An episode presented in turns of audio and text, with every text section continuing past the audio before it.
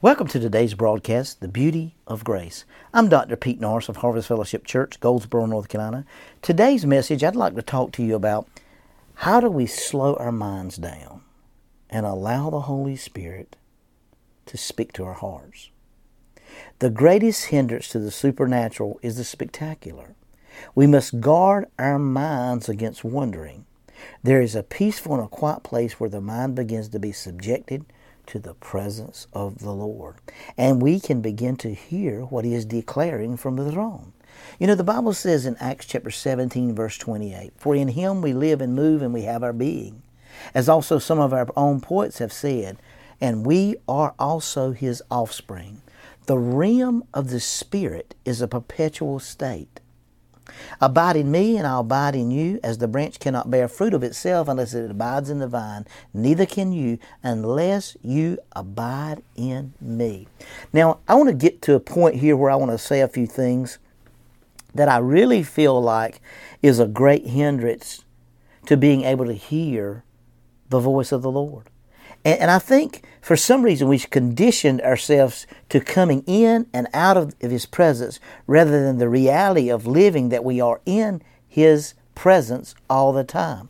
If God is omnipresent, and everybody believes that He is, most people, then how do we enter in and out of His presence? When it must be based on our conduct. It must be based on the things that we think. We think immediately, if we have a bad thought, we immediately move out of His presence. So we go to church and we say, you know, we're going to get our minds right there in praise and worship so God can stir our hearts and stir our minds. Now, if you'll notice, God doesn't work because you've done something right.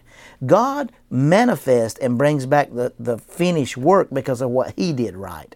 So that we've conditioned ourselves to say, you know, if I do the right thing, then I'm in His presence. If I don't do the right things, then I'm out of His presence. But God's omnipresent.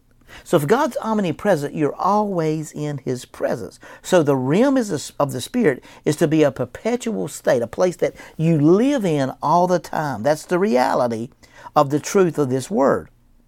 So as you begin to spend time in his presence, he said, He that believeth in me, as the scripture have said, out of his heart will flow rivers of living water, not streams, not dams rivers of living water. So out of us is going to flow the wonderful things of God, the wonderful voices of God. I love what 1 Kings 19, 11 and 12 said. And he said, Go out and stand on the mountain before the Lord. And behold, the Lord passed by, and a great and a strong wind tore into the mountains and broke the rocks into pieces before the Lord. But the Lord was not in the wind.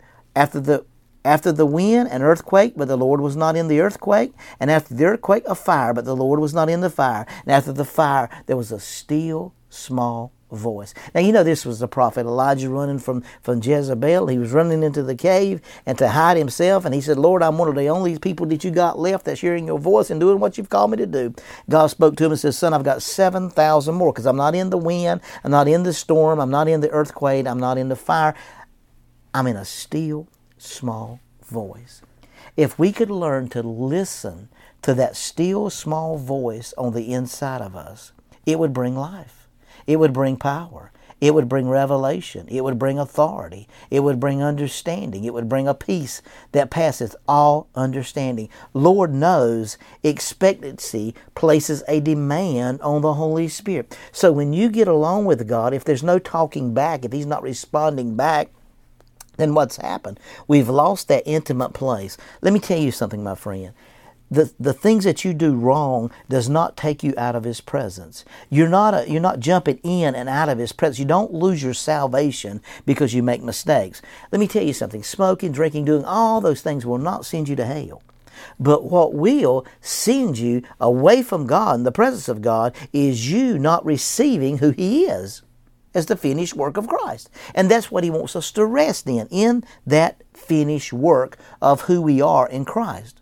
So it's revealed, not figured out. Analytical minds don't get far trying to understand the mentions of the Spirit. See, how many people's trying to figure God out? If I, if I can just, if I can pray and uh, God should I buy this house and God should I sell this house and God should I, should, give me a sign. God, we're not putting out fleets anymore. God's given us a word. Stand on the word, trust the word, believe the word of the Lord, and watch what God does. He's done everything. All you got to do is receive it. So it's a finished deal with God. We just got to walk in it and receive it. And once we walk in it and receive it, we walk into a dimension that's greater than anything we've ever experienced. What a wonderful thing that is to walk in that dimension.